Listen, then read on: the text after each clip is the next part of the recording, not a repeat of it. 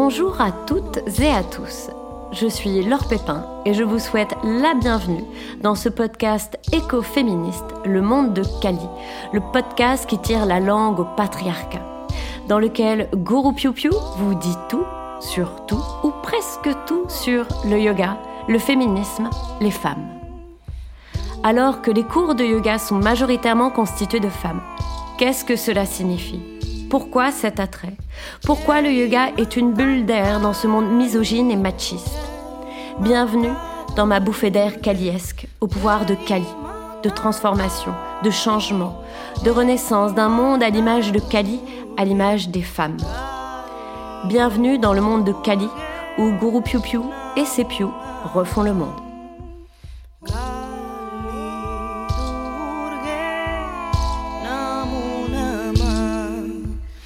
Je poursuis mon cycle d'épisodes sur l'invisibilisation des femmes, sur la mentrification.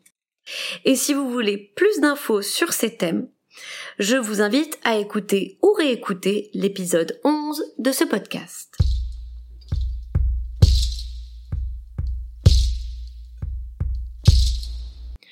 Je rends l'histoire, les histoires qui ont été volées aux femmes je rends visibles les invisibilisés, celles que l'on a fait plonger dans l'oubli, tout comme la déesse Sarasvati.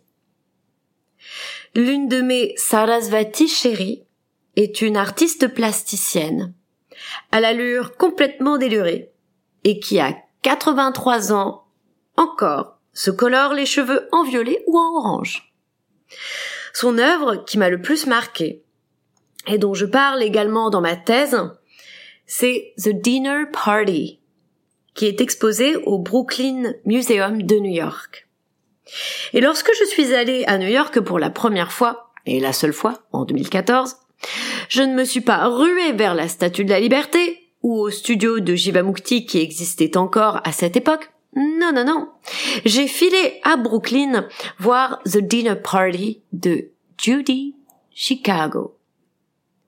Judy Chicago est une artiste féministe américaine qui, entre 1974 et 79, a créé une immense installation, The Dinner Party, qui est composée d'une table triangulaire de 15 mètres de côté. Elle invite autour de cette table 39 femmes qui ont marqué l'histoire, qui ont été oubliées, invisibilisées, qui brillent par leur absence dans nos manuels scolaires. Kali, Sappho, Apathy, Sainte Brigitte, Artemisia Gentileschi, Christine de Pisan, ah, mais elle, elle a été programmée au bac en France en 2011 quand même. Hildegarde, Mary Wollstonecraft, Ethel Smith, Virginia Woolf et bien d'autres. À chaque invité est attribué un chemin de table, brodé à son nom, ainsi que des images brodées, symboles qui lui sont liés. On y trouve aussi une serviette, des ustensiles de cuisine, un verre et surtout une assiette personnelle, unique en forme de vulve florale, végétale. Cette œuvre est une véritable famage, et non pas hommage, à ces femmes, aux femmes.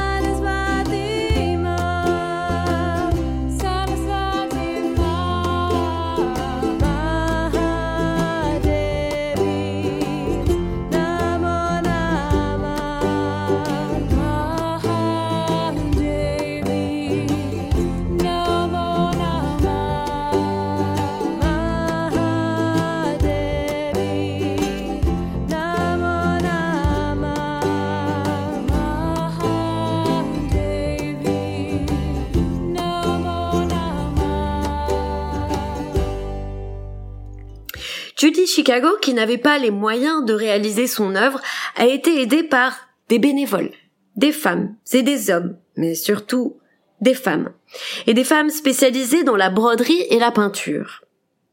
la céramique aussi, pour redorer le blason à ces techniques considérées comme féminines, qui ne faisaient pas partie des beaux-arts, mais des arts déco.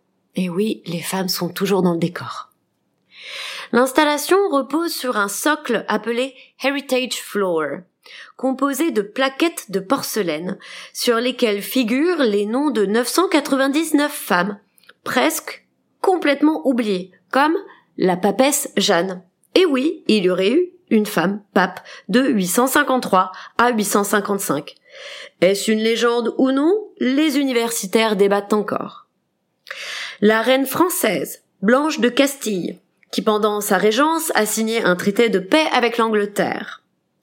La Malinche, au Mexique, au XVIe siècle, qui a appris plusieurs langues et dialectes, traductrice et amante de Cortés, de ce fait, on l'a fait passer pour une traîtresse, alors qu'elle a sauvé la vie de milliers d'Indiens, rendant aussi possible les traités de paix signés par Cortés. Ida Pfeiffer, autrichienne, qui après avoir accompli son devoir conjugal, à 45 ans, et au 19e, ce n'est pas jeune à l'époque, hein, elle a visité l'Islande, puis elle a fait deux fois le tour du monde. Elle est descendue en corde, en rappel, au fond d'un volcan javanais. Elle écrit des récits de voyages tellement connus et populaires que presque partout où elle voyage, lorsqu'elle prend le train, les compagnies ferroviaires lui paient ses billets. Pas la SNCF qui ferait ça. Dans ses récits, elle n'hésitait pas à critiquer les colonisateurs.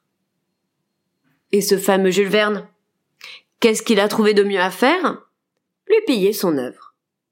Il a fait des copier-coller de ses récits pour écrire Le Tour du monde en 80 jours ou Les tribulations d'un Chinois en Chine. Et quand Jules Verne, comble du comble, écrit son livre Les grands explorateurs du 19e siècle, qui oublie-t-il de citer, comme de par hasard, Ida Pfeiffer.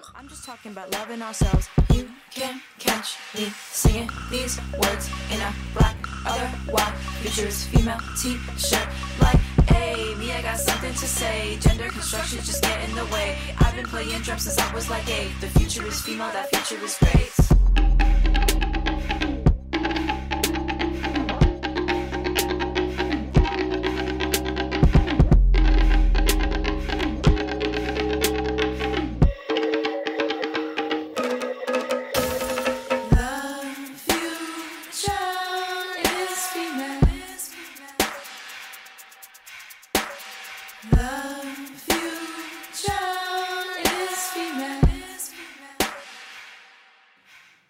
Et ce que pointe du doigt Judy Chicago, la mentrification, l'invisibilisation des femmes, leur silenciation, eh bien ça, ça n'a pas été du goût de tout le monde. Alors que le vernissage de son installation au musée d'art moderne de San Francisco a été un succès, elle fut censurée, jugée obscène et vulgaire. Et tous les musées qui devaient la présenter l'ont déprogrammée l'œuvre a été invisibilisée. Les grandes institutions ont cherché à silencier Judy Chicago, qui devint largement endettée.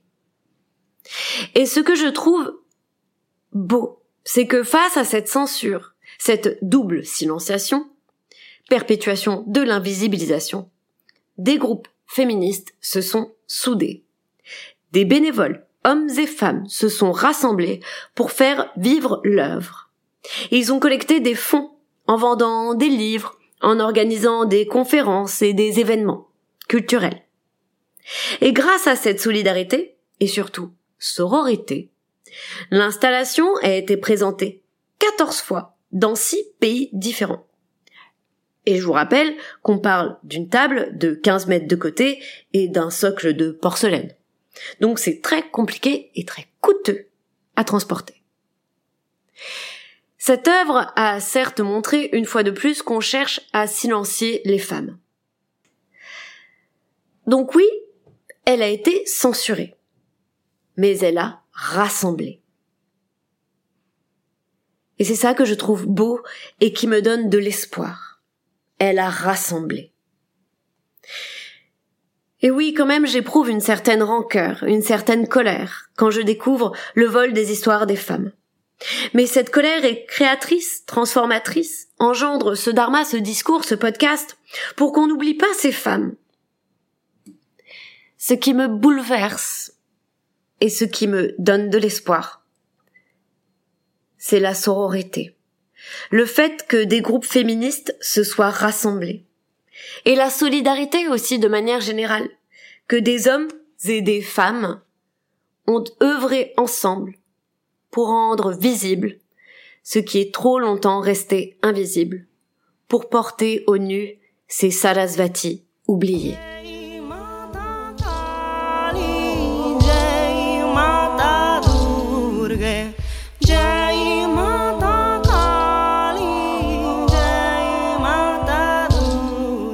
Sur ce, je vous laisse méditer sur ces pensées kaliesques. C'était Le Monde de Kali, le podcast qui tire la langue au patriarcat. Et pour que le karma du monde de Kali se répercute dans le monde entier, n'hésitez pas à liker, partager, diffuser et mettre des étoiles étincelantes à ce podcast. Merci à vous toutes et à vous tous pour votre écoute. Merci à tous les Pew pour votre soutien. Vous êtes ma force, l'inspiration de mes cours et de ce podcast. Merci à Pew Ilias, sans lequel ce podcast n'aurait pas vu le jour. Merci à toutes mes sœurs de lutte et à toutes les Sarasvati, femmes qui m'inspirent du monde entier. À très vite sur les tapis et n'oubliez pas Jai Matakali, Jai Shri Klit, gloire à Kali et gloire au clitoris.